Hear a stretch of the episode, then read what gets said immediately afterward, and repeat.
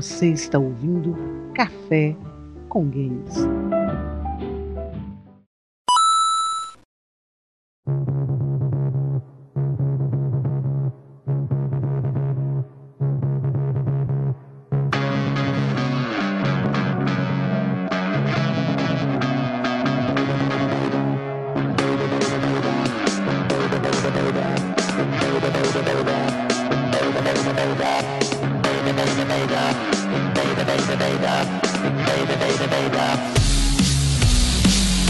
Ergam suas garrafas de café, empunhem os seus joysticks, está começando mais um Café com Games.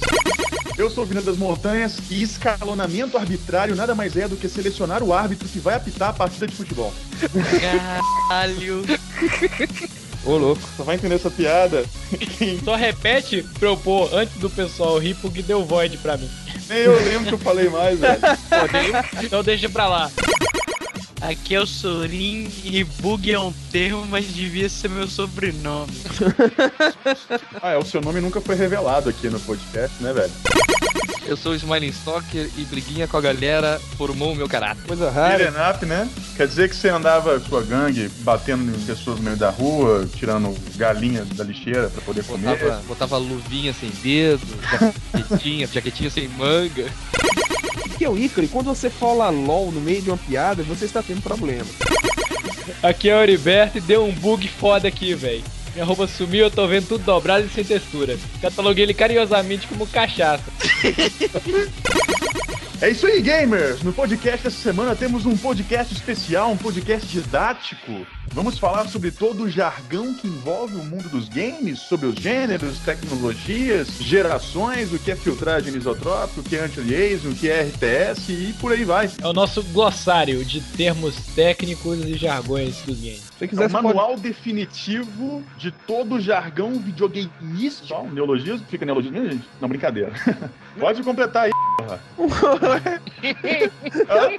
Pode completar aí, porra. Ah, videogameístico. Tá nos extra. Não, todo glossário. Vi... Não, não, pera aí. Todo glossário vi... videogameístico. Né? né? Já que ninguém tá sabendo completar, vamos pra nossa leitura de e-mails e daqui a pouco a gente volta.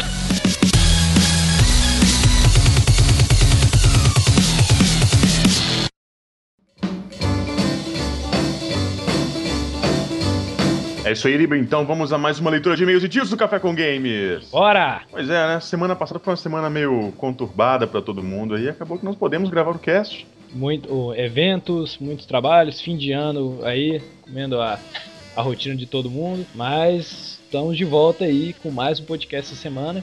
E vamos fazer de tudo para que isso não aconteça novamente, né? Então é isso, turma. Esse podcast é para você, raro, pessoa rara, né? Que não sabe porra nenhuma de videogame ou que sabe de videogame, mas não entende os termos utilizados e acha que muita gente inventa esses termos.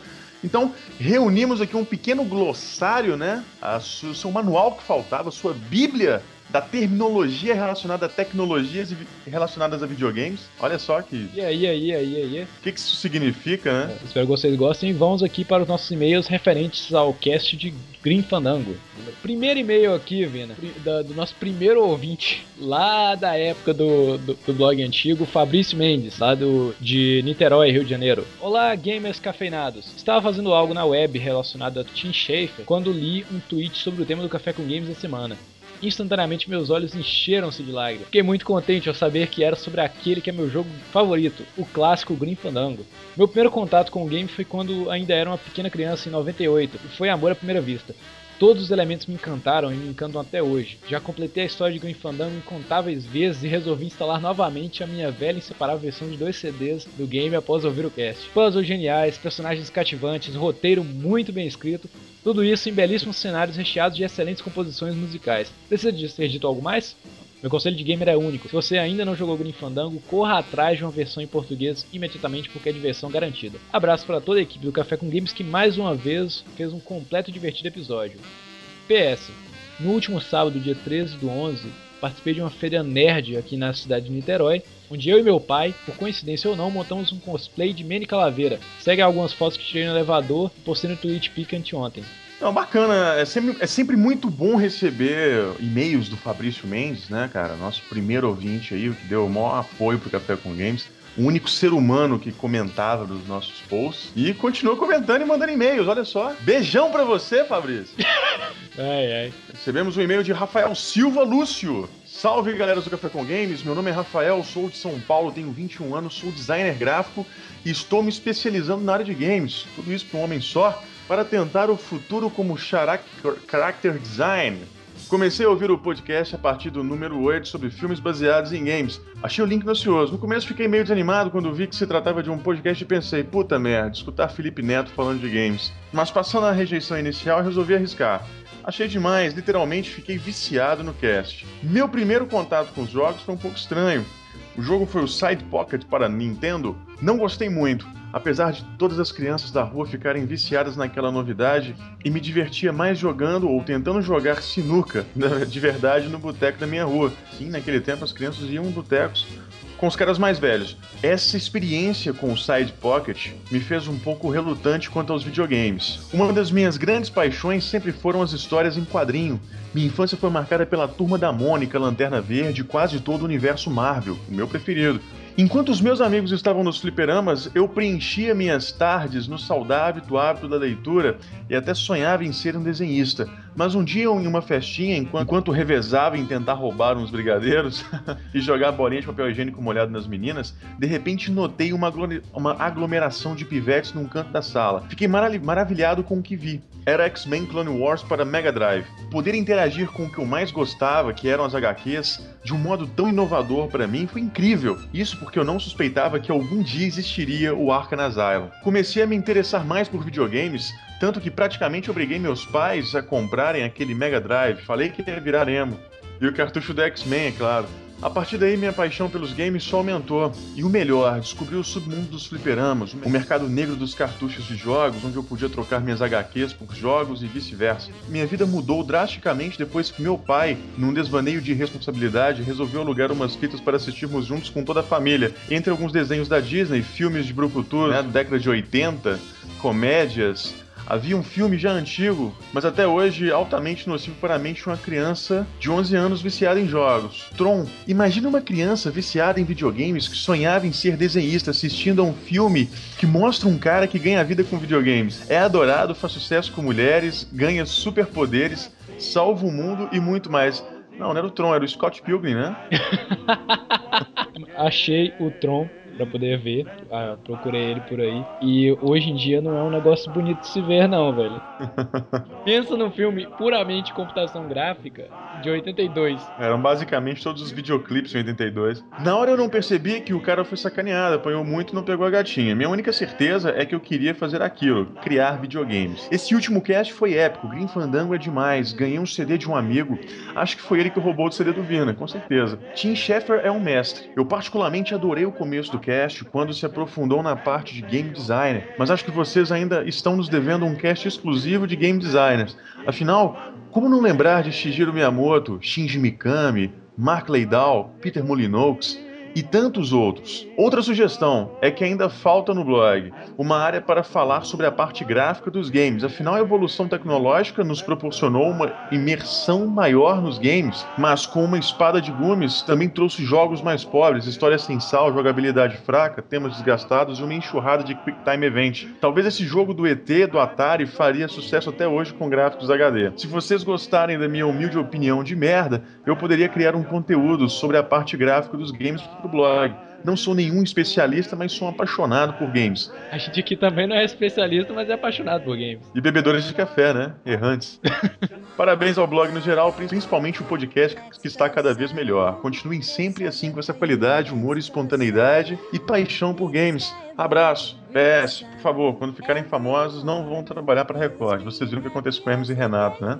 É, pois é, Legendário está aí para mostrar que a gente não pode se vender. Mas se a MTV quiser pagar o nosso salário, a gente está aí à disposição. Eu tenho que pedir desculpa Rafael pelo quanto que eu demorei pra responder, mas eu adorei esse e-mail dele, cara. Cara, é muito bacana, né? A gente tem games que vão se identificando, games que, assim como nós, que também sonham em trabalhar com games, e somos designers também, que já tivemos nossa fase de desenhista, né? Mas Cara, eu achei super, super legal, assim, sabe? Essa. E hoje o cara, ele realmente está se especializando em games. Eu acho que hoje no Brasil a gente tem um mercado interessante para isso aí. Só respondendo alguma, algum, alguns itens aqui do que ele tinha criado. Cara, é uma ótima sugestão. Manda um e-mail pra gente, ou então vamos, vamos trocar contato aí, tá? Ele- a gente vai responder o seu e-mail novamente com alguns dados para contato. O podcast hoje a gente está aí para falar sobre a evolução tecnológica e os termos relacionados a videogames, né? Aos gêneros, aos termos mesmo que a mídia especializada utiliza. É, Sobre o podcast de, de, de game designers, a gente tem vontade de falar de muita gente, como o Hideki Kamiya, o Yu Suzuki, o Sid Meier, Casey Hudson, um monte de caras que tem por aí, assim como o Tim Schafer. Quem sabe também um podcast sobre Tron, tá vindo aí o filme junto com o game Tron Evolution. Então falar sobre o, o, o primeiro filme, o mais recente. Vamos ver aí no que vai dar esse filme, né? Ele pode ser muito foda ou uma merda foda. Mas em relação à análise, né, de jogabilidade e tal, a gente está se empenhando cada vez mais em melhorar o conteúdo do Café com Games, a ter outros recursos além do podcast. Essa semana a gente vai, já vai ter um trailer comentado, a gente vai ter um canal novo aí do nosso amigo Smiling Stalker, que é um novo membro do Café com Games, que vai estar colocando para vocês aí o vídeo dele. Café com Mog, né? Nosso próximo e-mail, veja só, esse e-mail também eu gostei, cara. É da Esther Oliveira Pessoa. Olá, gamers cafeinados, tudo bom? Sou Esther Pessoa, tenho 18 anos e sou de Manaus, Amazonas. Primeiramente, parabéns a todos pela forma ímpar e incrível que vocês encontraram de apresentar aproximadamente 60 minutos de áudio sem que seja massacrante, divulgando um produto muito divertido e diversificado.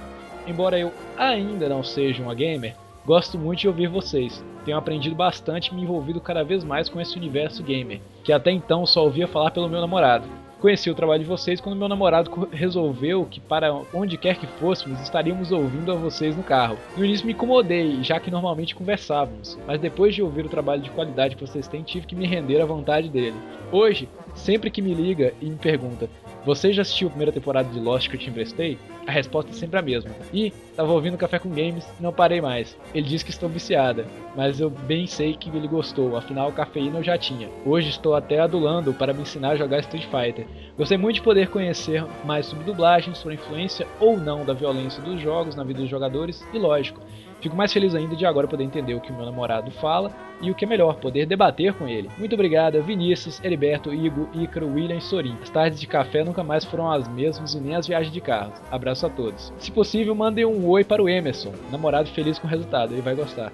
Emerson, aí, namorado da Esther Pessoa. Um beijão do Café com Games pra você. Cara, vejam só, o cara utilizou a gente para poder mostrar sobre esse lado, esse lado bacana dos videogames pra namorada dele, cara, e transformar ela numa gamer. Não, cara, na verdade não. Na verdade, ele usou a gente pra poder ter tempo pra jogar videogame na casa dela, porque provavelmente a Esther não deixava ele jogar videogame. Então ela falava assim: ó, ouve essa porra aqui enquanto eu quero jogar aqui o meu, sei lá, meu Call of Duty. Caramba. Mas é legal, cara. Eu mandei o e-mail de volta pra ela e agora. Confesso, confesso que eu não sabia que a gente tinha esse poder de persuasão. Sabe, sabe por que que eu sei disso? Porque eu faço isso com a barba.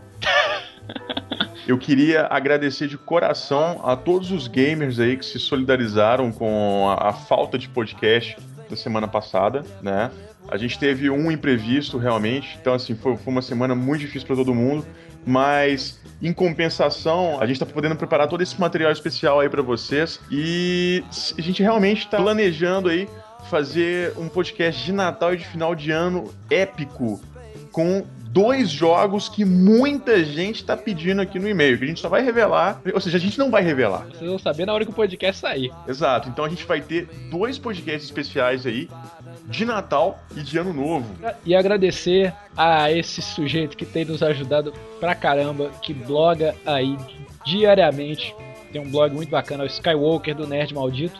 Um beijão pra vocês, Skywalker. Acessem aí o Nerd Maldito, nerdmaldito.com, nosso parceiro aqui do Café com Games. Então vamos para o nosso podcast maluco sobre o glossário dos videogames, ou, ou seria um curso intensivão de videogameologia. E até semana que vem.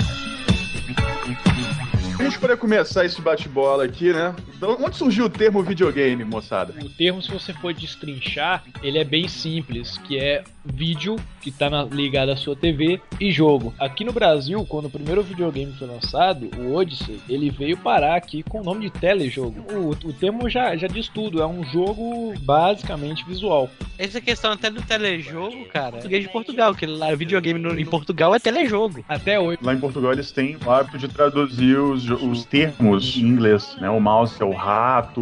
Essa coisa de mouse e seu rato, eu vi isso um dia desse. Então, assim, configuração de rato, que porra é essa aí? Mouse, eu cacete, Lá cara. eles não falam monitor, eles falam ecrã. É, e lá, lá eles jogam no, no telejogo God of War, que é um jogo de ação. É bonito isso, cara. Na minha infância, quando eu ganhei meu primeiro videogame, ele significava aquilo que faz a gente ter paz do Ica. Meses depois tornou essa porcaria que te faz perder nota. Tá bom, Cash, tá bom, tá quente.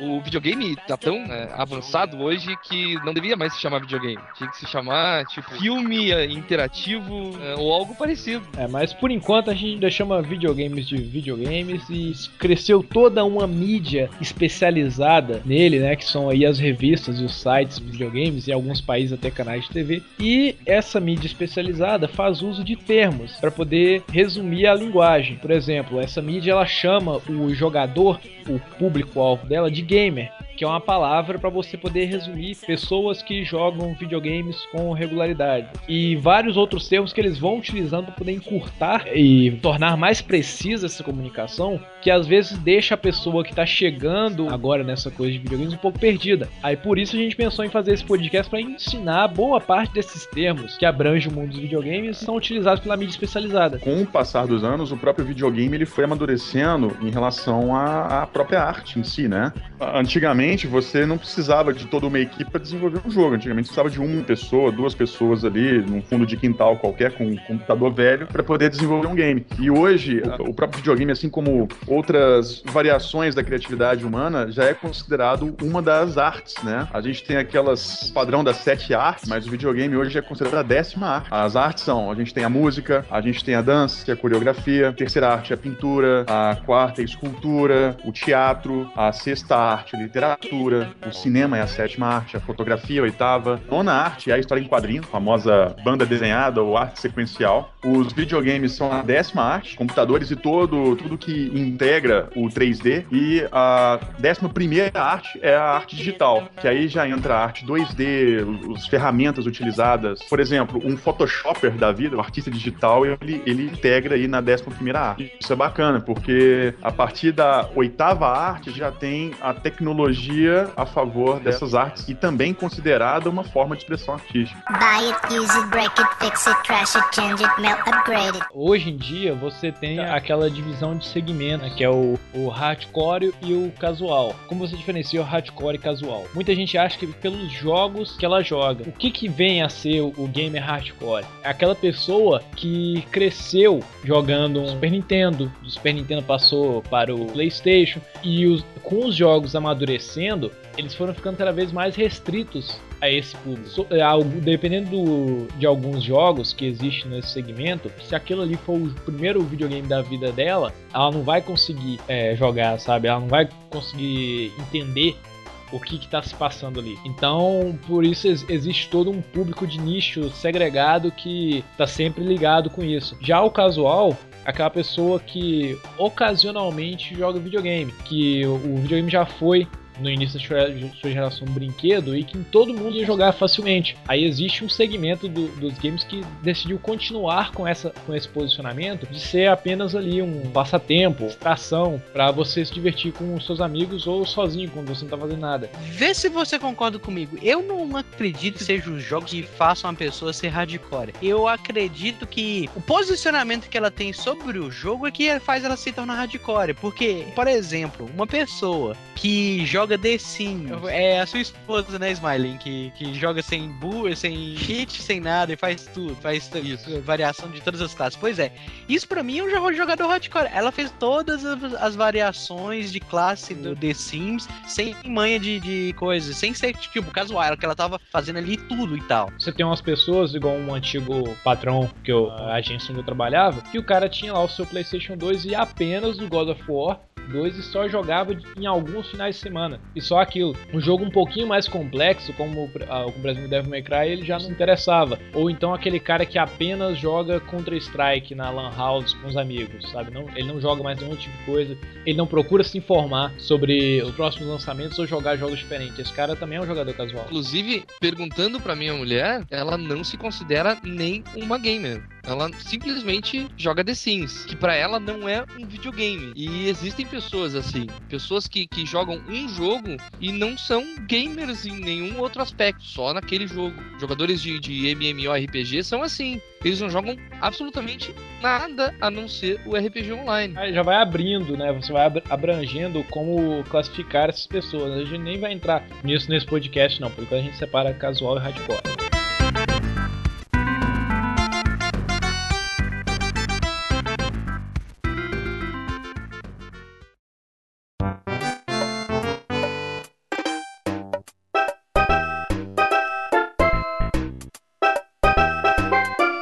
Gente for voltar no tempo, então, na primeira geração dos consoles, esses jargões todos não existiam, né? E nós tínhamos ali de jargão que foi criado na primeira geração dos consoles. Um exemplo é o próprio termo videogame, ou telejogo, ou. Os jogos foram vindo e as pessoas não sabiam nem o que chamar eles. Então, cada região chamava os jogos do jeito que achavam melhor. Isso bem no início. Chamava aventura porque parecia uma aventura, mas uhum. nem sempre necessariamente era uma aventura. Que nem eu falei, o briguinha com a galera era a única forma de tu poder chamar aquele jogo um nome que, que fazia jus a ele. Briguinha com a galera? Sim, é, eu chamava. É o beat'em up? Isso.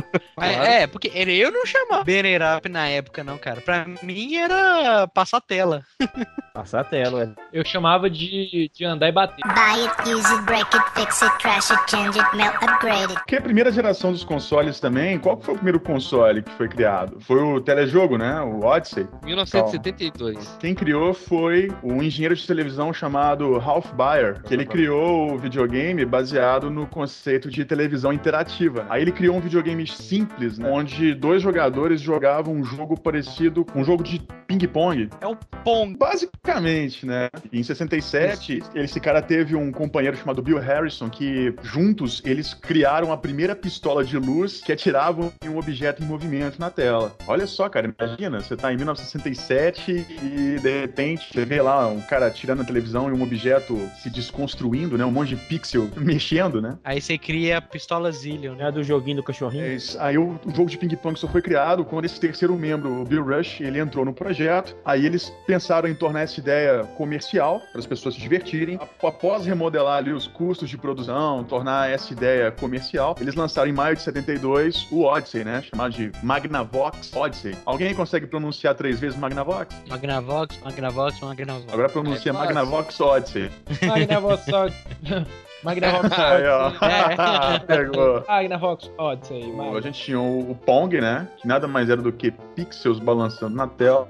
Alguém quer dar uma explicação técnica sobre o que, que são pixels aí? Ele é o átomo da linguagem digital gráfica. Ele é a unidade que, que se compara? Existia um movimento artístico por volta do século XIX, logo depois do expressionismo, em que os pintores decidiram parar de pintar com a, com a parte peluda do pincel e a pintar com a ponta de trás, formar a imagem por vários pontos diferentes. Isso foi chamado de pontilismo, posição à base de ponto. Ponto, na linguagem da composição, ele é considerado a unidade mais básica para se formar uma imagem. E o pixel é um ponto. Você tem ali vários pontos formando uma imagem, basicamente a menor partícula, né, de qualquer imagem digital é o pixel, não é isso? E o pixel, ele pode ou não ter cores. Né? E qual que é o tamanho de um pixel? Se você pegar aqueles brick games que vem com Tetris lá, aquele que você compra no Paraguai, cada bloquinho de Tetris dele é um pixel, e é uma, uma unidade da composição da tela dele, aquela tela de. Aí dependendo do quão avançado é o seu videogame, menor é o pixel, mais pixels cabem na tela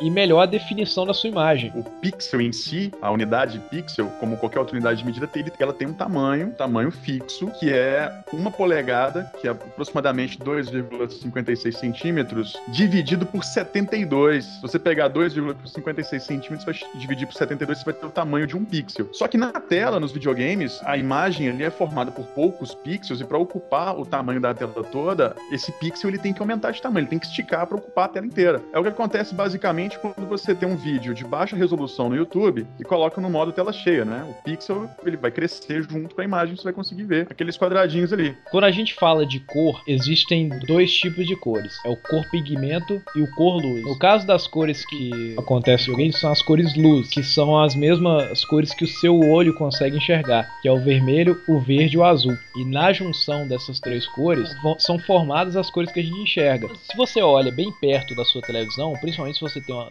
televisão CRT, você vai ver um pequeno quadrado dividido em três. Outro termo aí que você foi citando, vamos ficar, vamos, vamos ficar bem atentos em relação a esses termos aí. CRT é aquela televisão de tubo. Cathodic Ray Tube, ou seja, tubo de raios catódico, onde você tem um canhão que joga nos pixels da tela exatamente a união dessas três dessas três cores luz, vermelho, verde e azul, para formar a cor de cada pontinho que você tem ali na tela. E a junção de cada um desses pontinhos vai formando aquelas nu- dos nuances de cores diferentes que você enxerga. Os nossos ouvintes aí que eh, repararam uma coisa legal, se você entrar naquelas igrejas, aquelas catedrais católicas, tem vitrais coloridos, você vai notar que a luz que entra no lugar ainda é branca, ela não entra colorida.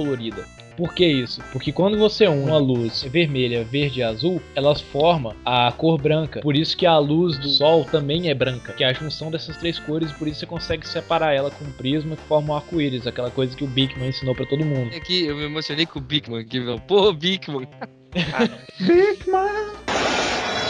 Tranquem as portas, fechem as janelas. O seu cientista particular está aqui para responder às suas perguntas. Eu sou Bigman e você acaba de entrar no incrível mundo de Bigman.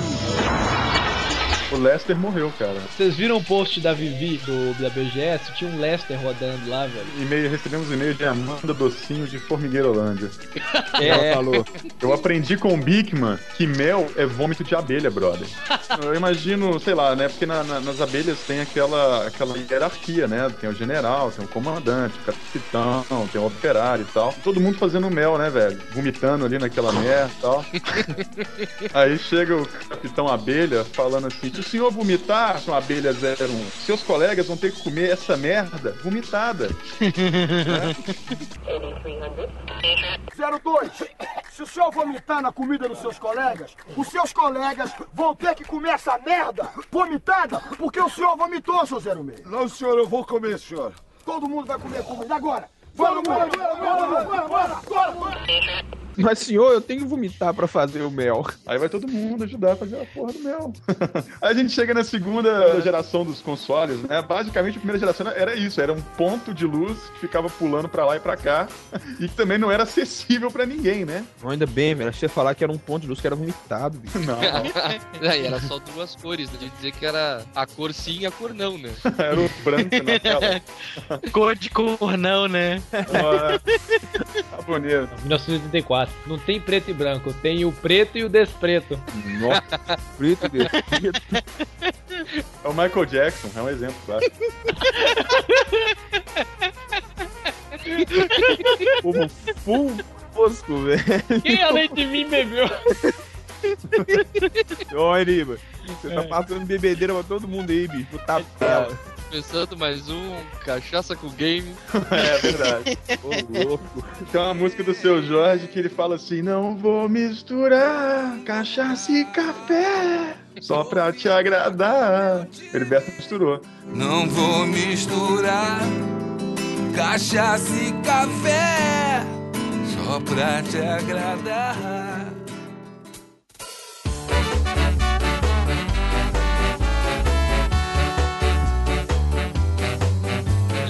A gente chega então na segunda geração do- dos consoles, né, lançados entre 1976 e 1984, e a gente tem o Atari, Atari 2600, ou seja, os pixels começam a ganhar mais forma. Entenda isso como você quiser, né, cara? Pra mim, o pixel continua quadrado. Não, sim, mas a, a tecnologia possibilitou que os pixels eles dassem bonequinhos de palito, cara. Antigamente era só um quadradinho na tela, é um, um dead pixel que fica balançando pra lá e pra cá. Aí não, aí você tinha uma cruz onde você podia ver ali um carro de Fórmula 1, olha só. Meu pai, quando queria torturar a gente, comprava aquela coleção da Sony no Playstation, tipo Namco Museum. Aí você era obrigado a ficar jogando mil jogos de Atari no Playstation. Nossa senhora, seu pai era cruel, bicho. Já tínhamos o joystick, né? A famosa manete, né?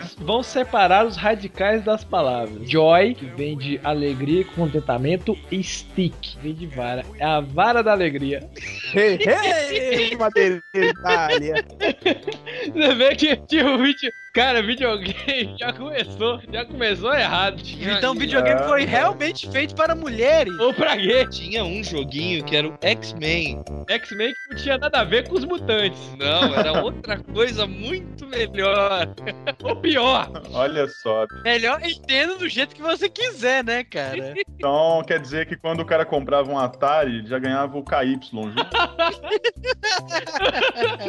bonito esse cara, tá bonito, tá bonito. Cara, Informativo não. Pra vai. Não, e vocês falando disso, eu me lembrei do joystick que eu tinha, cara. Eu tinha um joystick que tinha uma base imensa, e ele tinha mais ou menos uns 15 centímetros de altura. Ele devia ter uns 7 botões, cara. Em tudo que era canto daquilo tinha botão. E não precisava de tanto botão, né? Mas agora eu lembrei do formato daquele joystick. Vocês falando isso, cara. Na minha cabeça não tá vindo boa coisa, velho. Na minha cabeça esse negócio é feito de resina ou silicone. Peraí, eu emprestei pra uma vizinha minha. Eu emprestei e voltou quebrado. Eu não sei por quê. Nossa, bicho. Ainda bem que ele voltou quebrado e não melado. né? Buy it, use it, break it, fix it, trash it, change it, melt, upgrade it. Mas no Atari a gente já teve a inclusão de algum gênero de game, por exemplo? Ou não? Já tivemos os primeiros jogos de corrida. Heriber, defina pra mim, o que é um jogo de corrida, Heriber? Os nossos ouvintes que não sabem, por exemplo. Ah, é bem simples. Você já viu uma competição de Fórmula 1 na televisão? É um jogo em que você deve o- utilizar algum veículo, nem que seja os pés do personagem ou carro, pra chegar em primeiro lugar no- na reta final, basicamente. Basicamente é ótimo, né? Como se tivesse alguma variação disso. Quando é uma competição, né? Senão a gente diria que Sonic é um jogo de corrida. Ó, rapaz. Em 1982 já teve o primeiro jogo que poderia ser considerado o avô dos jogos de estratégia, que é o Utopia, que você não controlava personagens, controlava um cursor e tinha que comandar um exército, coletar recursos e formar tropas para poder enfrentar o exército que estava do outro lado da tela. E qual que é o conceito do gênero estratégia? Hoje em dia, existem dois principais gêneros de jogos de estratégia, que são os jogos de estratégia em tempo real ou baseados. Para resumir essa classificação, a gente chama os jogos de estratégia em tempo real de RTS, do inglês Real Time Strategy, e os baseados em turnos de TBS, Turn Based Strategy. Vamos dar um exemplo aqui, como é que é um, um jogo de RTS e por que que ele é, que ele é chamado assim? O Real Time Strategy, as coisas acontecem todas em tempo real, né? Ou seja, se você tá em guerra, o seu inimigo não vai esperar pela sua jogada pra poder te atacar, ele simplesmente vai te atacar.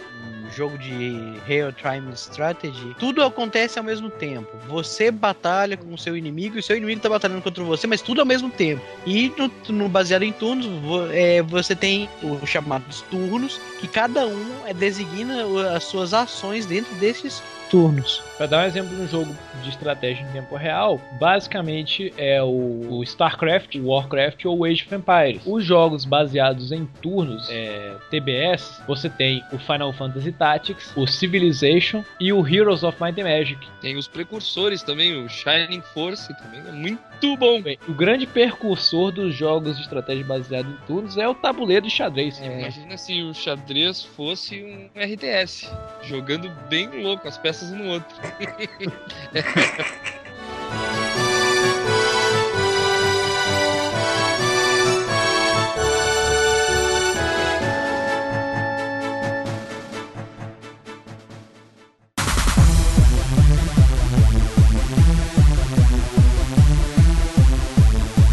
primeira geração, ela foi assim, né? Pela limitação gráfica da época e limitação em termos de jogabilidade também, acho que não tinha muito que ser explorado, né? Você começou a, a falar de um termo aí, você falou do Tetris, né? Que são os jogos puzzle. Destrinchem o termo puzzle. Puzzle tem dois tipos de, de puzzle. São os puzzles lógicos e os puzzles É, visuais. É um gênero de quebra-cabeça. Alguns é, você tem que usar a lógica para poder concluir eles e outros é mais por intuição, porque você já tá vendo ali e você vai fazendo as coisas a certo ponto que você nem percebe que você tá fazendo aquilo. Puzzle, ele pode ser tanto um gênero de jogo quanto também um elemento da jogabilidade, que foi implementado posteriormente em outros jogos. Muitos dos jogos que a gente gosta tem alguns quebra-cabeças dentro de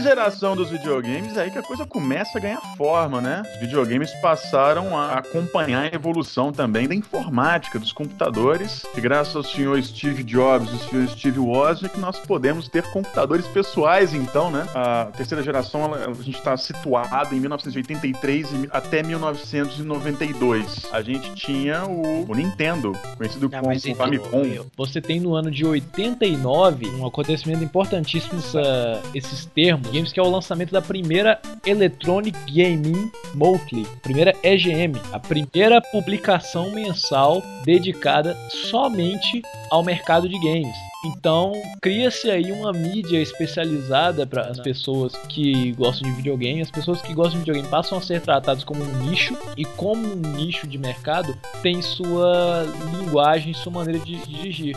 que foi consolidado justamente nessa terceira geração dos consoles, né? Games realmente viraram um hobby, um mercado a ser levado um pouco mais a sério. E aí nós temos também uma aplicação de um termo que não era utilizado antes, que é o termo, por exemplo, 8 bits, né? Você já tinha explicado no nosso podcast de Batalha de 8 bits o que dos 8 bits, né? Por que, que no- a geração anterior não era 4 bits. É, o bit é o binary digit, né? É o, o impulso elétrico dizendo que é o 0 ou 1. Um. O bit dos videogames é quanto bit, quanta, eu vou chamar de, de, de, de bitagem simultânea esses videogames conseguem processar. Exato. Assim, ah, o zero é quando você não tem energia num sinal, num pulso elétrico. É um pulso- é, seria um não pulso elétrico, né? Você já viu o código Morse? Que é aquele negócio pique, pique, pique, pique, pique, pique. Imagina isso aí na velocidade da luz altamente pique. A partir da terceira geração, nós já temos aí processadores mais potentes, semelhantes aos processadores de computadores, processando os gráficos dos jogos, né? O que, que esses processadores fazem? O que, que o processador também chamado de CPU, Central Processing Unit, ou Unidade Central de Processamento aqui em português, processa as informações que o, o cartucho, no caso, ou o CD, estão enviando ali pro videogame. Essas informações são processadas e você vai ter essas informações na saída, que é, no caso, o seu monitor, né? Ou sua televisão.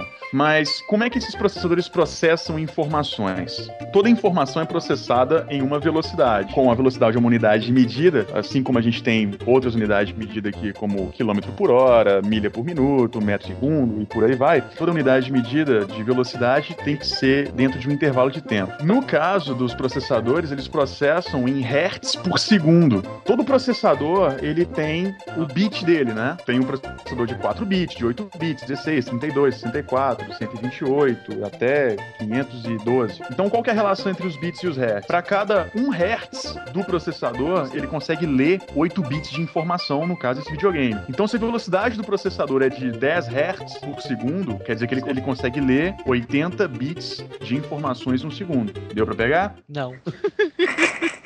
Não? Tenta visualizar o seguinte, Sorin. 8 bits e a velocidade do processador é de 1 Hz. Eu, eu tenho uma ideia legal pra poder falar. Peraí, peraí, peraí. Vamos- Tenta não, visualizar deixa, deixa eu aqui. tentar, deixa eu tentar. Visualizar, assim. Pensa que o processador é um cara no, no remesso pegando uma caixa do estoque e levando pro caminhão, beleza? A caixa, ela guarda 8 bits. É, cada hertz é a velocidade com que esse cara leva a caixa do estoque para o caminhão. No caso, ele faz 10 hertz por segundo. Ele leva 10 caixas de 8 bits em um segundo. Ele leva e, e traz em um segundo. Essa é a velocidade do processador. É o The Flash. É The Flash. É, olha, entendeu, Sorin?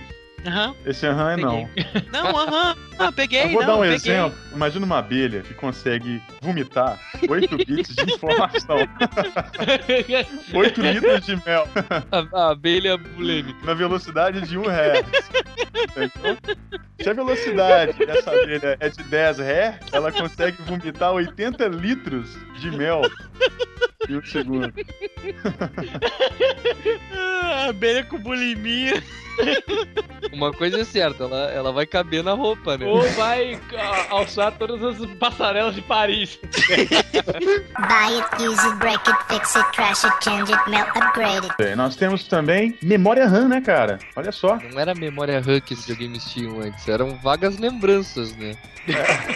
Era bem pequenininha mesmo, mas também assim, a capacidade desses videogames eram de processar, o- no caso do Nintendo, ele conseguia processar 48 cores, 5 cinzas na paleta básica, vermelho, verde, azul normal, e ele conseguia varrer 25 cores ali, né, na tela, simultaneamente. Ele calculava três sprites, o que, que são sprites? E não é o refrigerante. Sprite é aquele, aquele desenhozinho que compõe o seu personagem. Cada desenho corresponde a um sprite, não é isso? Ele armazenava três sprites já, né? Esse armazenamento antecipado é chamado de buffer. Preparado ali pra utilizar antes, né? Exatamente. Por isso que o Simon Belmont do Castlevania só tinha dois passos e tinha que parar pra poder atacar. Basicamente. Ele armazenava três sprites em buffer ali. Esse- esses sprites incluíam o Simon, a caveirinha e o corvo que tá passando na tela. Não, não, não. Três, spa- três sprites para cada objeto na tela. Ah, bom. Mas e aí, no Nintendo nós temos outros jogos também, gêneros que foram incrementados, né? No Nintendo a gente teve os primeiros jogos de plataforma, que são os platformers. É o típico jogo de pular e andar pra frente, né? É os clones do Mario. Você tem também os jogos de beat'em up. O que, que é o Beat'em Up? Beat'em up são os jogos que você tem que, tem que andar e bater. Beat 'em up seria, traduzindo ao pé da letra do inglês, bater neles, batê-los, né? O que você, você sai descendo a porrada em um monte de inimigos que vão aparecendo na tela. O mais clássico que é o Final Fight. Buy it, use it, break it, fix it, trash it, change it, melt, upgrade it. Surgiu o primeiro RPG eletrônico. A gente já falou no nosso podcast sobre RPGs. né? Aqui no 8-bit nasceu Final Fantasy, né? Mas isso não é importante. Dragon Quest barra Warrior, né? Aqui, eu aqui a gente chamava esse tipo de jogo, que nem Zelda, de Adventure. Eu não sei se é essa a definição correta. A gente chama os, os Adventures os jogos que são como o Grim Fandango e o Monkey Island, né? Então o Zelda ele é considerado um action RPG porque, como todo jogo de RPG tem estatísticas, tem lá seus corações, ele tem sistema monetário de quantas moedas você carrega. Então isso já faz dele um, um RPG e action porque tudo se acontece em tempo real. É um jogo de ação. A Zelda tem assim umas, umas estatísticas bem mais simplificadas do que o RPG normal. Mas por que, que ele tem o termo RPG no meio? O que, que tem de elemento do RPG aplicado nesses jogos de ação também? Além do, do fato de você, digamos assim, assumir o papel do personagem, tem também a, a questão de você ac- acompanhar o progresso dele. Sabe, o seu, o seu personagem tem uma, uma progressão. Ele evolui, ele fica mais forte. E por você ter esse acompanhamento da evolução dele, pode ser considerado um RPG. É, não é que nem um, um beat'em up que o teu personagem ele não evolui, ele só é o mesmo que ele, o mesmo que ele começa é o mesmo que ele termina. Entendi. Ah, as próprias revistas de games, até, foi até o, Smi- o Smiling que falou isso, vinham com poucos gêneros na revista, era tudo bem simplificado, era tudo bem condensado, né? Tinha os, os genéricos, que era o ação, e servia pra quase tudo. O aventura era aquele que não era ação. Eu não entendia direito o que, que a, a definição de aventura e ação. Tomb Raider Mas- era um jogo de aventura. Exatamente. Eu, Aí, por exemplo, o o Streets legal, of aliás- Rage era um jogo de ah, ação. O Tomb Raider, ele vinha assim, a- antigamente, a- acho que a, a própria imprensa sentiu a necessidade de criar esses novos termos, esses novos jargões, porque eu lembro quando eles não tinham nada pra poder definir um determinado jogo, eles colocavam dois gêneros no mesmo jogo, né? Você via Isso na, na própria ação mesmo. game você tinha ação barra aventura, né? Como que é ação e aventura ao mesmo Exatamente. tempo? E bem pelo cinema, né, que surge. Como é que você define um filme de ação e aventura? Eu acho que aventura você dá menos porrada. Eu acho que é isso. Tem a ver com violência e tem a ver com, com, com o jeito que o jogo é tratado, né? Buy it, use it, break it, fix it, trash it, change it, melt, upgrade it. Desde o Atari você tinha o chamado chiptune, que no Atari você tinha um canal para poder fazer o som no 8 bits, ou seja, quatro canais, que é o mesmo que muito celular tem, é, aqueles celulares mais antigos eram com quatro canais. Os chiptunes do Super Nintendo já era considerado MIDI. Super NES tinha 13 canais. O, o 8 bits tinha os quatro canais que é o que o pessoal chama de polifônico, você fazer, mas ainda assim, até o Super Nintendo a quantidade de acordes que o processador suportava eram poucos. Por isso que a música era tão simples, mas ainda assim, eu, quando, você fala, quando você fala em termos de música, né, Ismael? A música simples, ela às vezes é mais marcante no ouvido da pessoa do que aquela mais complexa. Tem o lance da composição que vai além da parte técnica. Uma boa composição tu pode fazer em um chiptune com uma espécie de timbre e ela pode ser marcante. Não precisa ter uma orquestra por trás para ser uma música boa. Começa aí então a guerra dos consoles. A evolução tá na, na parte de hardware, né? No- no equipamento e o que. E o que esse hardware pode oferecer em questões de gráficos. Diga pra mim, o que, que é um console e o que é um hardware? Bom, o hardware, ele é a parte física que compõe toda a informática, né? Na informática, tudo aquilo que pode ser tocado, tudo aquilo que pode ser palpável. Então, se você tem monitor, mouse, teclado, placa de vídeo, memória RAM, HD, tudo isso é hardware, né? É a parte física. E o console é diretamente relacionado é a parte física do, do videogame.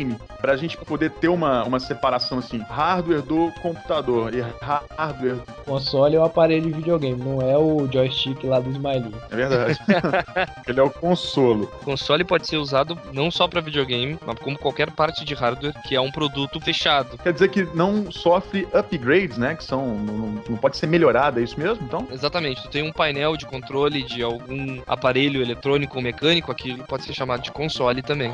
Olha só, é verdade. Bacana, tá, tá educativo esse cast.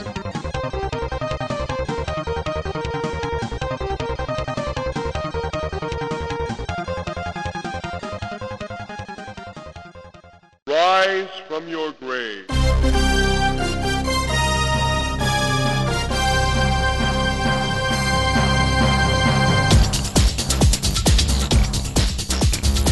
Vai começar aqui então a falar da geração que gerou mais termos, né? E mais gêneros também, não é isso? O que, que nós temos aí de inovações tecnológicas na geração 16 bits? A gente tem um aumento na taxa de frame rate. Que, que seria E isso? primeiro vamos falar o que que é um frame. Traduzido ao pé da letra pode ser um quadro ou um enquadramento. Uma quantidade de. Tem, a gente fala frames por segundo, são quadros por segundo. Pra quem já viu um pouco de linguagem de cinema, né? De cinema são o quê? Várias fotografias passadas em sequência. Cada fotografia daquelas que passa é considerado um frame. O videogame ele tem também uma taxa de quadros por segundo que vai aumentando. Na geração atual, nós temos os jogos aí rodando a 60 frames por segundo. O seu televisor, a transmissão que você recebe da TV aberta e a cabo, tem uma taxa de 29,97 frames por segundo. Não é 30, contra as pessoas arredondam para 30. E o cinema utiliza 24 frames. Você tem a taxa de frames normal do televisão e os sistemas de cores. A gente tem o sistema de cor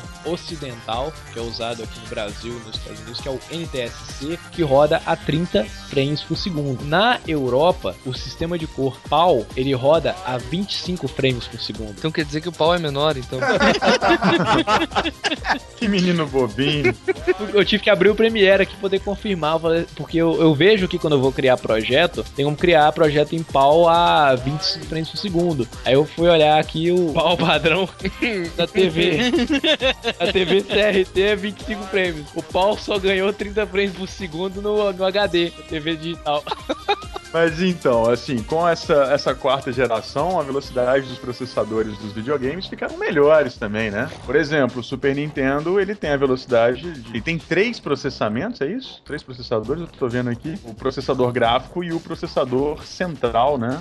Tem uma CPU e uma GPU, né? Exatamente. A GPU é, a- é o processamento gráfico, processam as imagens que estão ali na tela. Enquanto o CPU A unidade de processamento gráfico, Graphic Processor Unit. Em relação ao, ao gráfico, ele tinha uma resolução maior, de 512 pixels por 448, e o mínimo que ele podia processar em termos de resolução era 256 por 224. Ele já tinha uma paleta de cores muito maior do que 48 cores, ele já podia processar 32.768 cores. E ele podia fazer um sprite muito maior do que os antecessores dele, né? 128 por 128. Exato. Mas na tela ali, pra cada frame que você tinha, que o Heriberto falou, você podia ter no máximo 256 cores na tela. Mas quantas cores em geral você podia ter, né? Você podia ter 32.768. Então você tinha variação do vermelho, variação do azul, variação do amarelo e as outras cores aí. E em relação ao som, o que, que surgiu aí de novidade em relação ao em termos sonoros, né?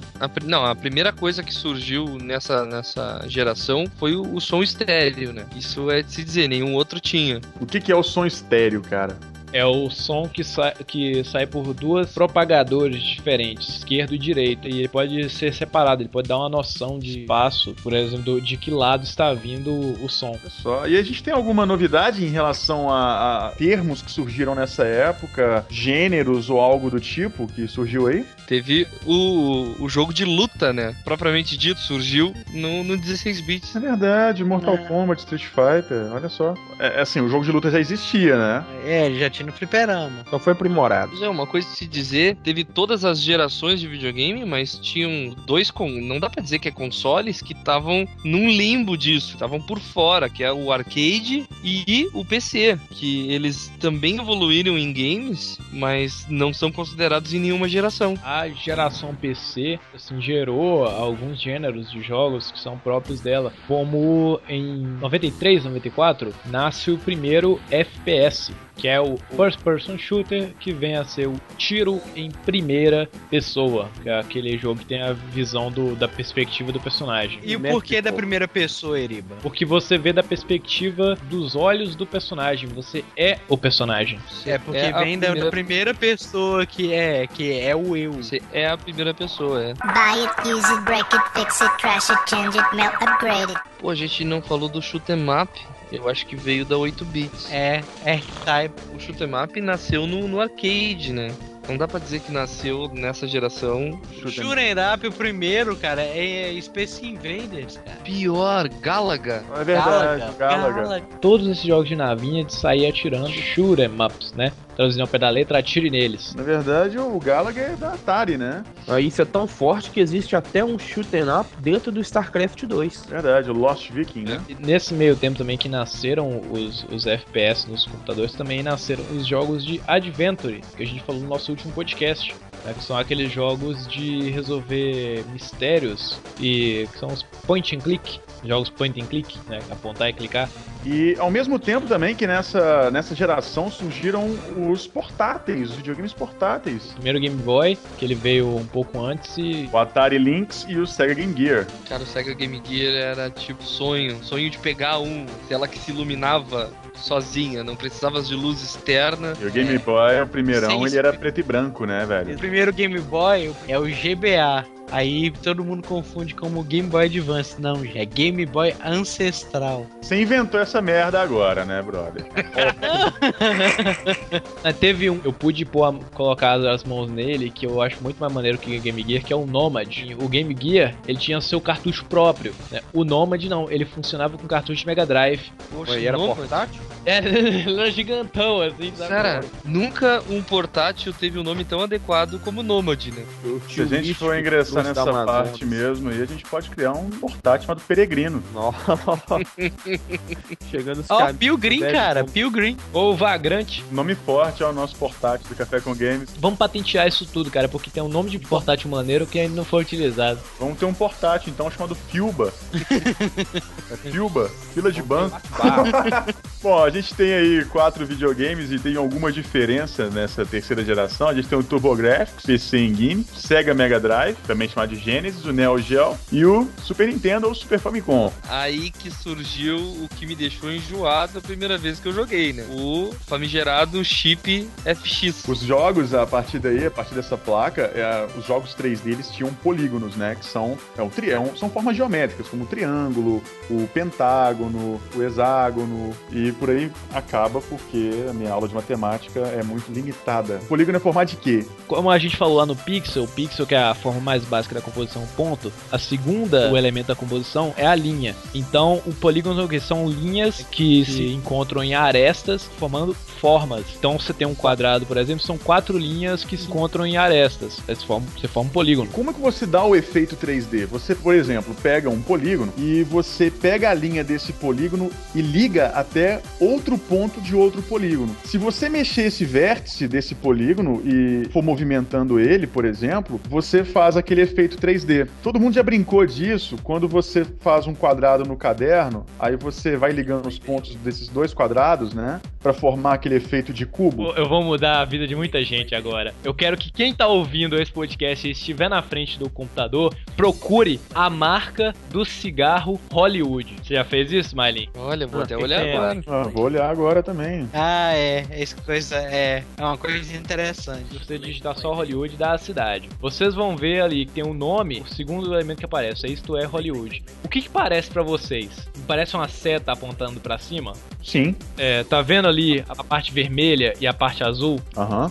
Pega a parte azul, a ponta de baixo, ponta mais baixa, e liga ela em uma linha com a ponta mais à esquerda. Você vai, você vai ver que é a caixa do Hollywood cigarro vista de uma perspectiva. Olha só, bicho. Vista de Ô, baixo pra cima ou de cima pra baixo. É, ela conseguiram ver?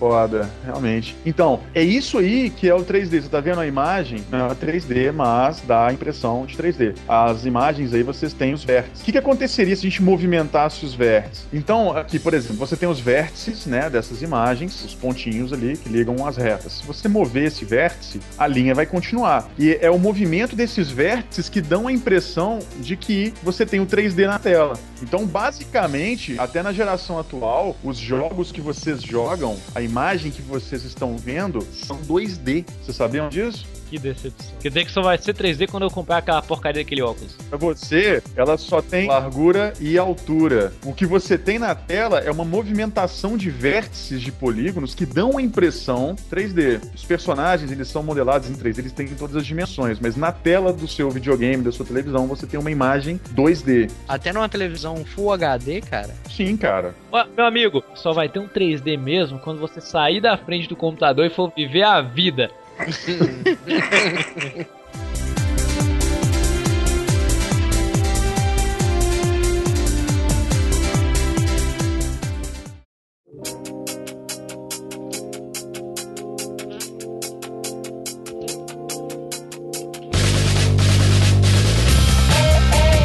Geração 16 bits fica pra trás e dá lugar pra geração 32 bits e 64 bits simultaneamente. Com a chegada do PlayStation, do Nintendo 64 e do Sega Saturn. Isso! Não necessariamente nessa ordem. É verdade. Quem veio primeiro? Sega Saturn. Nossa senhora, é, a quinta geração, dá pra dizer que é a geração que mais teve consoles. É? Também 3DO, né? Sega. Não, é o FM Town Smart, o 3DO. Meu Deus! What the fuck is What this? the fuck é FMS Talmart? Acabaram de aprender um novo videogame. É um console de videogame que foi lançado em 93 pela Fujitsu, exclusivamente pro mercado Fujitsu, japonês. Eu já ouvi 15 casts, entre netcast, download, gamecast, documentários, vídeos, game trailers, contando a história dos videogames. Eu nunca ouvi falar desse console. Você viu o quão importante ele foi, hein? E fora que eu não contei matérias de revista. Como é que chama essa porra? É FM Town Smart. Ele tinha uma CPU de 32 bits da AMD. é, de 16 MHz e era horrível. Ele tinha seis canais de som, um pior que, que Super NES. Cara, ele era ruim, ele era muito ruim. E só pra você ter uma ideia, assim, ó, eu não tô encontrando títulos pra ele. Ele não devia ter jogo nenhum. É um peso de papel de 32 bits. É, a quinta geração teve o Town Smart, esse, o 3DO, o Amiga CD32, o Amiga CD TV, o Atari Jaguar, o Sega Saturn, o PlayStation, o Pocket Station, o PC FX, o Nintendo 64, o Apple Pippin, o Playdia, o Virtual Boy, o Game Boy Color e o Game.com. Na minha cabeça, o Apple Pippin tem um desenho de um hobbit fumando uma erva na capa dele.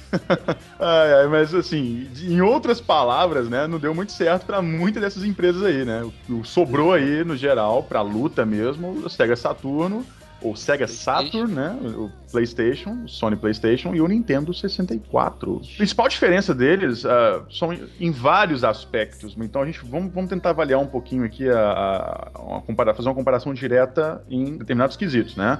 O PlayStation ele tinha um processador de 32 bits que funcionava a 33 MHz. Ele tinha dentro dele três processadores internos. O Nintendo 64 tinha um processador de 64 bits que funcionava a 93 MHz e tinha um coprocessador de 64 bits também que funcionava a 62 MHz. O Sega Saturno tinha dois processadores, V- VDP1 e VDP2, que funcionavam a 28.6 MHz. Fazer uma comparação direta, o melhor processador era o do Nintendo 64, porque como ele tinha dois processadores, um cuidava só dos efeitos de iluminação, processamento de textura e de inteligência artificial, apesar do Sega Saturno ter dois processadores, eles eram muito fracos, mas eram muito bons para poder processar jogos 2D. E a vantagem do PlayStation em relação aos, aos rivais ali eh, era uma ótima plataforma para se fazer conversões de jogos de arcade. E você tinha conversões fiéis e muitas vezes até melhores do que dos próprios jogos de arcade em função da capacidade de armazenamento CD. possibilidade de os jogos serem terem mais dados, serem maiores. Começaram aí uma grande moda de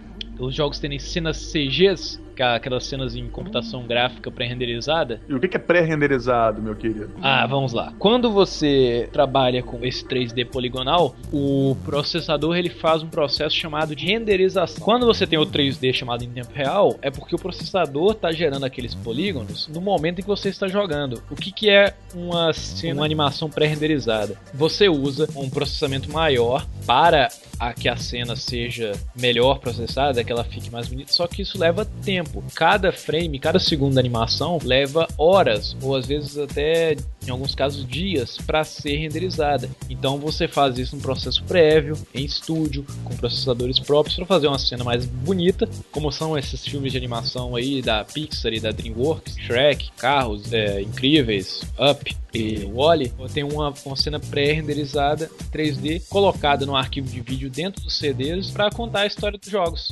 Bacana. Entendi. Então quer dizer que aquelas animações pré-renderizadas são animações em vídeo, não é isso? Que o videogame ele lia na hora ali. Como, sei lá, é uma animação pronta feita em computadores melhores. Já o cenário pré-renderizado que você ia falar é como se fosse um frame, um segundo de uma animação dessa pausado, mas para ser utilizado como cenário. A gente tem exemplos, são aqueles jogos que têm cenários estáticos, né? Feitos em computadores melhores, para dar uma impressão de que o cenário ele é mais detalhado, com personagens 3D que ficam se movimentando ali, não é isso? A gente já tinha isso no Alone in the Dark, né? De computador. Isso foi melhor aproveitado no PlayStation. Resident Evil. Buy it, use it, break it, fix it, trash it, change it, melt, upgrade it. Em termos de som, cara, a gente tem novidades também, não temos? Temos o, o suporte a guardar todo tipo de áudio digitalizado. No caso, o PlayStation utilizava o MP3. Então, os jogos de, de PlayStation já, já permitiam músicas é, orquestradas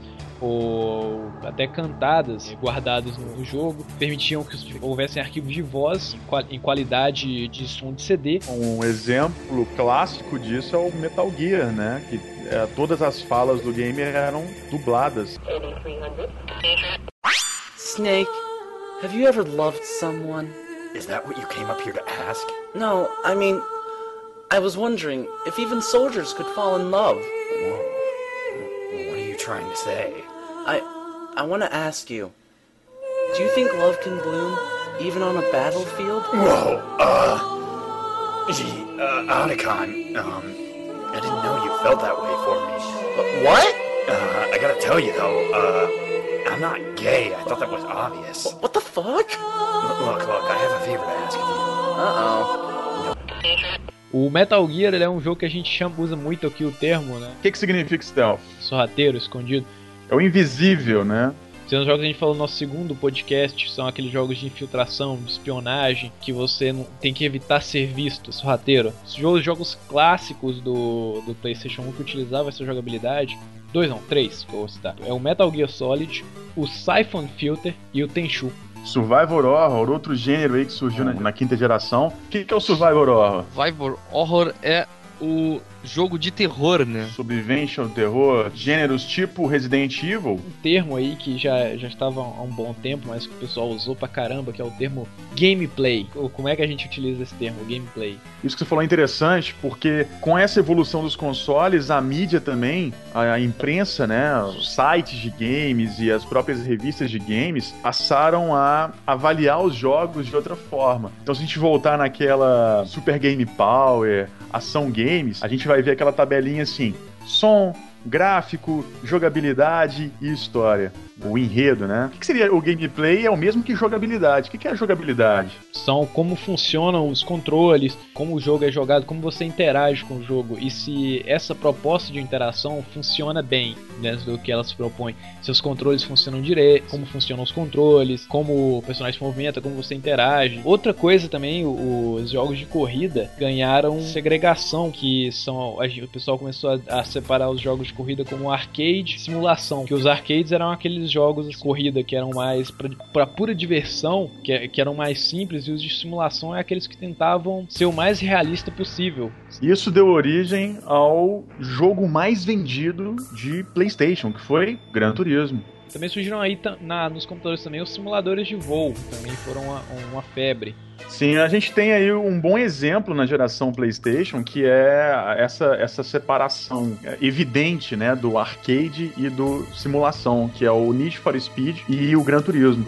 O arcade seria aquele jogo que você pode fazer a curva na parede, né? Que você bate o carro na parede para te ajudar a fazer a curva. O que na simulação é praticamente inviável, né? Começou também a separar essa coisa de arcade simulation de boa parte dos jogos. Por exemplo, toda vez que você tinha um jogo que contava sua pontuação, que você podia terminar ele um pouco mais rápido, que era um pouco mais rápido, falava que era jogo arcade, como os beat'em ups, como alguns jogos de, de ação. Aí você tinha os jogos de simulação, você tinha, por exemplo, o Rainbow Six, que é aquele jogo de táticas, de guerra, que é todo realista. Começaram a surgir aí os jogos tentando puxar mais pro lado da realidade. Então, a gente teve duas revoluções aí em relação a jogos de tiro em primeira pessoa, né? O chamado FPS, First Person Shooter. Foi o Medal of Honor na geração PlayStation e o Perfect Dark no Nintendo 64. Eu gosto de dizer mais, né, o que é o GoldenEye. O GoldenEye ele, ele 007. inseriu o conceito do multiplayer, que viria a, a- a se tornar a base do Counter-Strike em 99. Buy it, use it, break it, fix it, trash it, change it, melt, upgrade it. Com essa entrada dos jogos em CD, teve uma coisa que aconteceu com os jogos de computador, que foi a implementação das DRM. A partir do momento que começaram a sair os primeiros jogos em CD, o CD ele é muito mais fácil de piratear do que o cartucho. Para poder impedir a pirataria no PlayStation, Saturn, foi um pouco mais difícil porque os caras não tinham controle, eles não tinham implementado nenhum tipo de trava para isso, só vieram travas em consoles um pouco depois no PlayStation 2. Mas no computador, eles tentaram criar sistemas que o, o jogo só poderia funcionar mediante ao CD estar dentro do drive. Por, por muito tempo, alguns jogos para computador eles rodavam de dados direto do CD, outros instalavam praticamente todos os dados no HD, mas ele precisava do, do CD para poder ser rodado, para impedir que a pessoa emprestasse o jogo dele para outra pessoa ou que fizesse uma cópia e que o CD original não rodasse. A sigla DRM vem de Digital Rights Management, gerenciamento de direitos autorais digitais. Quando o pessoal aí do- da locadora BitTorrent fala em pegar um crack, o crack é um, um executável que substitui o executável do seu jogo por um executável sem DRM. Buy it, use it, break it, fix it, trash it, change it, melt, upgrade it. Tem que falar o que é uma biblioteca gráfica, o que é uma engine. Você sabe quais são as duas bibliotecas gráficas que existem hoje da computação? Uma eu sei que é o OpenGL e a outra é DirectX. O que que é o DirectX e o OpenGL fazem? Ele diz pro computador o que, que é uma forma, o que, que é uma cor, o que é um quadrado. Ele tem todas as- informações do que são essas formas para o cara que for fazer um programa ou um jogo não ter que reinventar a roda, não ter que ensinar novamente pro computador o que é uma forma. Qual que é a diferença da OpenGL para DirectX? A OpenGL é só uma biblioteca gráfica. O DirectX ele é uma biblioteca de gráficos, de sons e comandos. Ele já vem ensinando o computador como interpretar gráficos, como interpretar som e como interpretar comandos de periféricos de interface, para você programar um, um jogo que funciona no teclado, no controle, no mouse. E o legal é que ele facilita também essa comunicação entre o software, né, o programa de computador e o hardware, ou seja, ele facilita a comunicação do jogo com o seu equipamento. O que antes, por exemplo, o seu equipamento demoraria horas para decodificar, para entender, o DirectX já pega aquele comando do jogo, você apertou, por exemplo, você apertou para cima. O DirectX ele entende o comando que você está apertando ali para cima e manda isso pro hardware, pro equipamento já mastigado. Então ele simplesmente o hardware simplesmente processa informação. Então alivia o desempenho do seu computador e isso possibilitou que os jogos de computador eles evoluíssem mais rápido que os jogos de videogame, né? Em função da evolução de hardware, né? De equipamento, de placa de vídeo e tudo. Mas o que é engine? É o engine, né? Como alguns pronunciam aí. Bom, todo jogo de computador ele tem que ser programado. Né? Então, o, impacto que a bala vai fazer numa parede tem que ser programada, a forma com que um carro vai se comportar tem que ser programada, a, as leis da física do jogo tem que ser programada, a explosão de um jogo tem que ser programada, o pulo de um personagem, enfim, todo o universo né, de um jogo tem que ser programado. E para uma empresa não ficar toda vez tendo que reprogramar todos os elementos do jogo, né, eles criam as chamadas engines, né, as engines, ou sei lá, também chamadas de motores gráficos. Ou seja, eles reaproveitam essas engines em vários outros jogos e mudam basicamente a jogabilidade e os gráficos. Nessa época aí, a Unreal começou a ver, observar que isso era um negócio até rentável, né? Porque economizava tempo de desenvolvimento para uma empresa, né? Ao invés de pagar um profissional para ficar ali um ano desenvolvendo um, game, né, só a, a, arquitetura do game, você pode pagar essa equipe, você pode comprar uma, uma engine e pagar essa equipe só para desenvolver a parte mais importante do game, que são a jogabilidade, o gráfico, né? A partir daquilo ali. Nessa época, em que foi mais ou menos em nove... na época que saiu o Quake 3, a Epic Games desenvolveu o primeiro Unreal, o Unreal jogo, o primeiro Unreal Tournament e o Rune, que eram três jogos feitos na baseados na mesma engine, para poder mostrar assim a maleabilidade da engine para fazer diferentes tipos de jogos. No caso, eles fizeram dois jogos de primeira pessoa e um jogo de ação e aventura. E para poder mostrar assim, olha, o, você pode comprar nossa tecnologia que vai facilitar o nosso trabalho e fazer o jogo que você quiser em cima dela. Pra você ter uma ideia, a Unreal 3 que a gente tem hoje, dá pra fazer qualquer tipo de jogo nela. O novo Mortal Kombat foi feito em Unreal 3. Sim, a gente tem outros exemplos de jogos variadíssimos na Unreal 3. A gente tem o Gears of War, é Unreal 3. A gente tem o Batman Arkham Asylum, né? O que mais? A gente tem BioShock, tem um jogo de RPG da Squaresoft chamado Last Remnant, feito na Unreal 3. A gente tem o Mortal Kombat vs DC também, que foi feito na Unreal 3. O Wanted, Weapons of Fate, que também foi feito na Unreal 3. A gente tinha naquela época a guerra dos consoles, hoje a gente também tem a guerra dos consoles, né? Nintendo Wii, Xbox e PlayStation 3. E também a guerra das engines, né? Ou das engines, sei lá. Às vezes, por exemplo, a, a parte de colisões físicas da Unreal 3, ela não é tão boa. Aí o cara precisa pagar para ter outra engine para poder fazer as colisões físicas e acoplar, como é a Havok.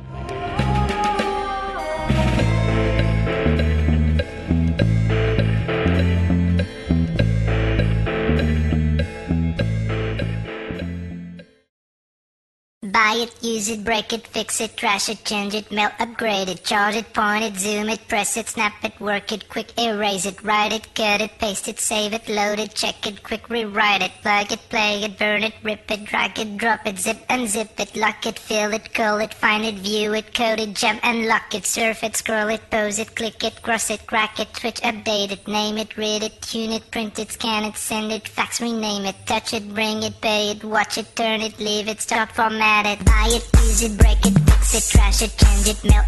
Em 2001, você teve a bolha da internet, né? Foi aquele boom do, da internet, todo mundo procurando ela. E um crescimento das mídias querendo se especializar, mais mais mídias especializadas em games. Aqui no Brasil, você tinha um programa no Multishow, que era o Game, GameStar. Você teve, em 2002, a criação de um canal de TV a cabo só para videogames, que era o G4. Vários e vários sites especializados em, em videogame. E também a criação dos primeiros, já estava há algum tempo, mas a popularização dos jogos online, os famosos MMORPG, que tinham começado ali em 98, 99 com o último online. MMORPG é o Multi Massive Online RPG que é nada mais é que um RPG para massas. Onde vários personagens podem interagir entre si, né? Vários ou milhões de personagens, é isso? É um mundo vivo de várias pessoas interagem ao mesmo tempo, pessoas do mundo inteiro. E é nada mais é que morte para sua vida social engarrafada. Em 2001 você teve o EverQuest, em 2002 o Final Fantasy XI, e mas o grande boom mesmo foi em 2004 com o World of Warcraft, ele realmente se popularizou. Nós temos também o Tibia, né? Que é bastante jogado no Brasil e no mundo também. Começou quando, Tibia? 97, se não me engano. Caramba! Os RPGs online que mais fizeram sucesso no Brasil foram o Perfect World, fazendo hoje, e o Ragnarok. Perfect World é o recordista de jogadores online simultâneos. Mas o Perfect World é fácil bater recorde, ele é chinês. ele é todo voltado pro público chinês, cara. Buy it, use it, break it, fix it, trash change it, melt. A partir da geração 128 bits também, a gente tem outros gêneros que começaram a surgir aí, né? Os gêneros eles passaram a ser mais divididos, não é isso? Com o lançamento do GTA 3, que era um jogo que permitia ter uma cidade onde você era completamente livre para fazer o que, você quisesse, começaram a surgir os jogos do subgênero Sandbox, a famosa caixa de areia. Banheirinho de gato. Por que Sandbox? Sandbox, ele é um jogo que te permite, de uma forma não linear, cumprir o seu objetivo. É, como eles gostam de explicar, eu me lembrei agora dessa explicação, como se você colocasse uma criança na, numa naquelas caixas de areia que tem em parquinhos e fala assim, se divirta da maneira que você quiser, sabe? A caixa de areia não é um, um brinquedo específico, ela pode fazer o que, que ela quiser ali. Então, assim, você, num jogo de sandbox, você tem várias maneiras de chegar até o seu objetivo. Você pode ter várias maneiras de terminar o jogo, é de forma não linear. Você não tem uma regra pra poder seguir. Mas o grande diferencial do que define bem essa identidade do sandbox é que você tem um mundo à sua disposição. Existe um mundo, pessoas que estão andando, carros que estão indo, ladrões que estão roubando. né? E muita gente se pergunta por que, que o, o driver do PlayStation, o Driver 2, ele não é considerado sandbox. Sabe por quê? Porque as missões do Driver 2 são baseadas somente em direção. Ele é um jogo linear, né? Apesar de ter várias ruas ali, mas você tem que chegar no seu objetivo sempre dirigindo, né? Você não interage com as pessoas, as pessoas elas não têm um papel relevante na história do Driver 2. É, o jogo em si é baseado 100% em direção. A única coisa que você pode fazer é simplesmente roubar um carro, né, e sair dirigindo, só isso. Mas no GTA 3 não. Você pode roubar carro, você pode interagir com as pessoas, você pode bater nas pessoas, você pode, sei lá, comprar um pão, comprar um cachorro quente, não é isso? Tem um, um exemplo de, de sandbox que é linear. Eu, eu não sei se é realmente sandbox, que é o Shemu, né, do Dreamcast. Ótima, isso mesmo. É, o, é, é um, foi aí que começou o sandbox, realmente. Foi no Shenmue. Cara, assim, não sei se vocês se lembram naquelas revistas da, da época, Ação Games, tinham matérias e matérias sobre o Shenmue, onde você podia interagir com o mundo, você podia beber, sei lá, latinha de refrigerante até passar mal, tinha que ir em horários específicos em determinados estabelecimentos para conversar com determinadas pessoas. The gods of Olympus have abandoned me. Now there is no hope. Na geração 128 128 bits, é, me ajuda a lembrar qual foi o primeiro jogo que implementou essa jogabilidade do capeta miserável que a gente odeia tanto. Sabe dizer qual é, né? Ah, God of War, né? Quick Time Event. Nossa, Quick Time Event, eu creio que começou desde o Sega CD. Tô vendo aqui a história do Quick Time Event, brother. Ele veio com Dragon, Dragon's Lair em 1983. Sega CD. 83? Ah, veio no Shenmue, cara. O Shenmue tem Quick Time Event. Que foi explorado em milhares de jogos, né? Depois. Essa coisa do Quick Time Event, ela veio com aqueles filmes interativos que você tinha no, no Playstation, no, desculpa, no computador, em jogos No de Sega computador, CD. no Sega CD, Não, realmente. Sega. Eu tinha um jogo do Mega Man que era uma animação, cara, uma animação muito, um anime muito legal que em alguns determinados momentos o Mega Man chegava perto de um desfiladeiro, aí vinha caindo uma pedra, aí você tinha que aparecer na tela, você tinha que apertar pro lado pra ele poder desviar. O, o Quick Time Event ele foi, ele foi muito baseado, assim, ele foi muito incluso nessa geração 128 bits, né? Como em jogos como God of War, Resident Evil, a, a série Yakuza. No final da era, no primeiro God of War, no Resident Evil 4, eram até legais, mas hoje, que a gente tem tanta raiva disso? Porque hoje tá demais. Bicho, eu quero que alguém aí que tá ouvindo esse podcast veja Ninja Blade. Você ver se um jogo desse é divertido. É um jogo inteiro de Quick Time Event. A gente já explicou, né, o porquê Quick Time Event, ele, a gente não gosta de Quick Time Event, né? Não, eu tô vendo aqui a bola do, do Shenmue que o Ryu tem que desviar. Por que, que você não pode desviar dessa porra andando, sabe?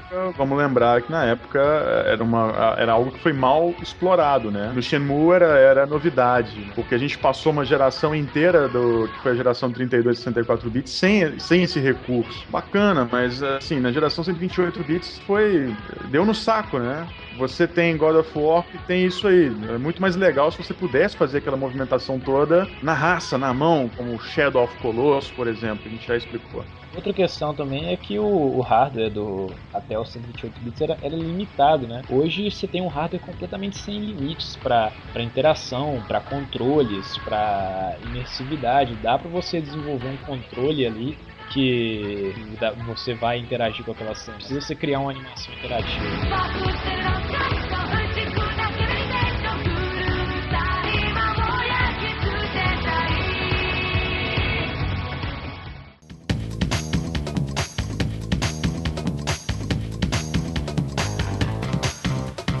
O PlayStation 2 ele foi o console mais vendido dessa geração, puramente por assim, por quantidade de títulos, né? E por fama mesmo. Sonistas, né, que tinham seu PlayStation, compraram um PlayStation 2. Ele teve uma ajuda muito grande das, das empresas. Aí vem outro termo que a gente não explicou: First Party e as Third Party. O que, que, são essas empresas? Não faço a menor ideia, cara. Quando a Sony lança para o PlayStation 2 os seus jogos exclusivos, que são o Gran Turismo e o God of War, e o Shadow of Colossus, são jogos da First Party. Da mesma forma que a Nintendo lançando para os seus consoles o Mario, o Metroid, o Zelda. E a Microsoft Games que lançou lá o Halo para o Xbox.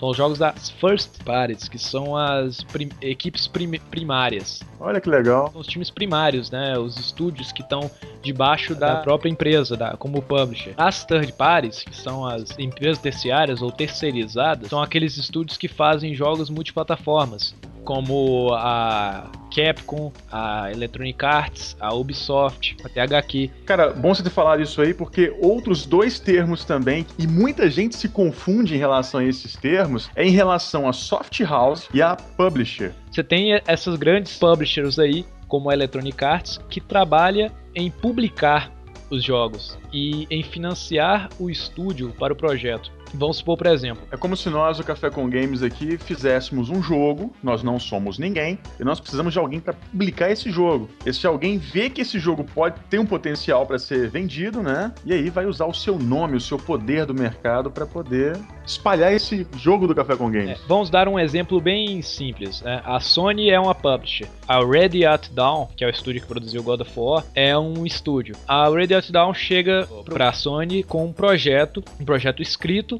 Pode, pode ser um projeto escrito, pode ser concept art, ou pode ser até um demo do jogo pronto, se for o caso. E apresentou, ó, a gente quer fazer esse jogo aqui sobre um careca furioso maluco que sai destruindo toda a Grécia, baseado em mitologia grega, e para poder pegar tais e tais nichos de mercado. A gente quer pegar o nicho de mercado ali do, do Prince of Persia, do, do Devil May Cry, a gente se inspirou em, em tais jogos e a gente acha que isso é viável. A gente precisa de tantos mil, mil ou milhões de dólares e tantos anos de prazo para poder fazer esse jogo. A Sony, beleza, o banco seu projeto. A Sony vai pagar os funcionários do estúdio da Red Dead Down pelo tempo que é necessário para o desenvolvimento e o jogo tem que vender e dar retorno para a Sony. E uma coisa interessante também, é, tem muita gente que me pergunta aqui se ah, vão lançar um God of War para computador, vão lançar Metal Gear 4 para Xbox. Não né? Pode até lançar futuramente, mas uh, a maioria das vezes não. Alguém já viu Super Mario World oficialmente lançado para PlayStation ou para computador? No máximo, vai ver versões é, modificadas de jogos já existentes, aproveitando esses títulos assim, mas não são jogos bons.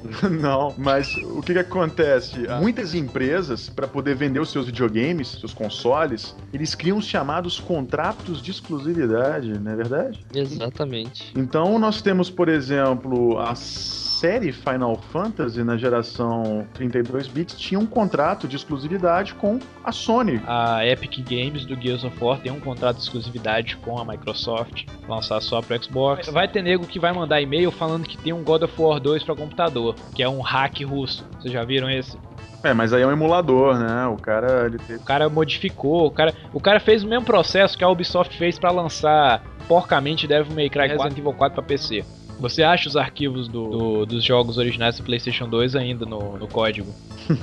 Esses contratos de exclusividade é uma tristeza para usuários de PC, né? Imagine alguma fabricante assinar um contrato de exclusividade para PC. É impossível, não tem como. Porque o que, que acontece? O, a venda do software, do jogo para um determinado console, parte da venda vai para o contrato para um contrato de poder lançar o jogo para aquele software. No caso, poder fazer um jogo para PC é mais barato, até porque você tem lucro de 100% em cima da venda do, do seu jogo. Sabe, você não tem que pagar para Microsoft por estar rodando seu jogo em Windows ou para Apple por seu jogo rodar em Mac. Exato, muito pelo contrário, você tem o incentivo da Microsoft para cri para que ela crie jogos exclusivamente para o Windows. Então é muito mais rentável, né?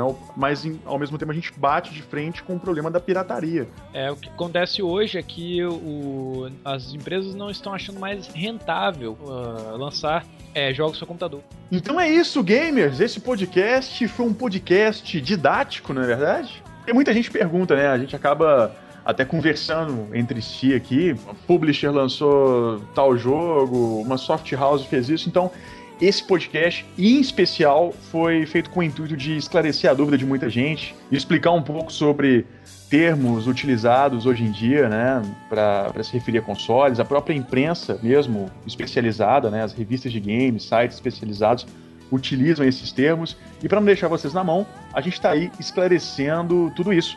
Espero que todos tenham gostado, mandem e-mails e até semana que vem.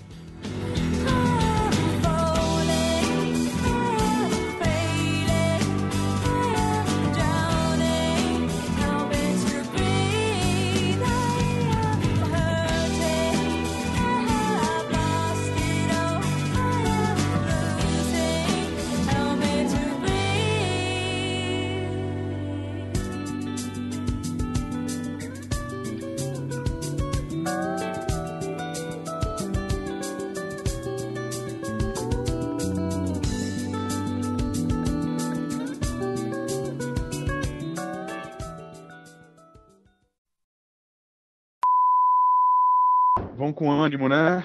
Então vamos lá. É isso aí, gamers. Ai, que merda. Nossa senhora, que ânimo foi esse? Vamos com ânimo. É isso aí, gamers. O cast tá interessantíssimo. Acho que pode até concluir. Acabou o cast. Maravilha. Aí, ó. Poxa, eu ia Só bem fazer, só, só, só fazer uma pergunta. É... Que porra é essa de dar Hadouken Ryu? Que isso? Não. Tu não sabe? No- Ah, o Sorino é. O Sorino é. Eu sou da Nova eu tô É na Nova verdade, Zelândia, cara. Olha isso aqui, brother. Procura aí. tá vendo? A Bárbara já gritou todo aqui. mundo- É, todo mundo, eu tô boiando, cara. Porque eu- já é a terceira vez que eu vejo essa porra de da Hadouken Ryu e eu tô boiando. Tá aqui, ó. Treco narra treta do Street Fighter. Olha essa luta narrada. Treco na três Street Fighter! Treco na três Street Fighter! Fala três vezes. Treco narra treta do Street Fighter. Treco. na- um monte de informação inútil e irrelevante que você nunca vai usar na sua vida, mas tá aí. Ó, rapaz, café com games também é conhecimento. Olha só, é cultura, né? É, contribuindo para que os games tenham uma visão mais ampla e mais explicada sobre o mundo. Agora eu te pergunto, você vai falar isso pra alguma mulher na sua vida que você for pegar? Ó, bicho, se ela estiver dentro do mundo nerd gamer, não tem por que não falar, não. Você acha realmente que vai interessar pra essa mulher nerd? É. Ô, bicho, eu não sei nem que, que mulher se interessa, quanto mais que eu vou falar com uma. Ah, esse cara, pra tudo, pra tu exatamente, o último Nerdcast, cara. Pra tudo tem o último Nerdcast, cara. Né? Não, cara, tem todo, tem todo tipo de, de, de, de mulher na, na, na face dessa terra. Vai ter uma que fica impressionada com, com o babaca falando sobre tecnologia. Claro. Vai. Só não sei aonde. Silêncio Pode deu ser- agora aí. Pode ser no, na, na Europa Ocidental, mas tem. Pra vocês aí. Aí, eu ouço, dizer, eu ouço dizer o seguinte, brother. No final da gravação de um cast, cada membro do Café com Games tem um nome. Seu nome é Robert É. Olsen. Ah, só- é só falar, é só falar uma coisa. O que que é isso também, cara? Soca porva.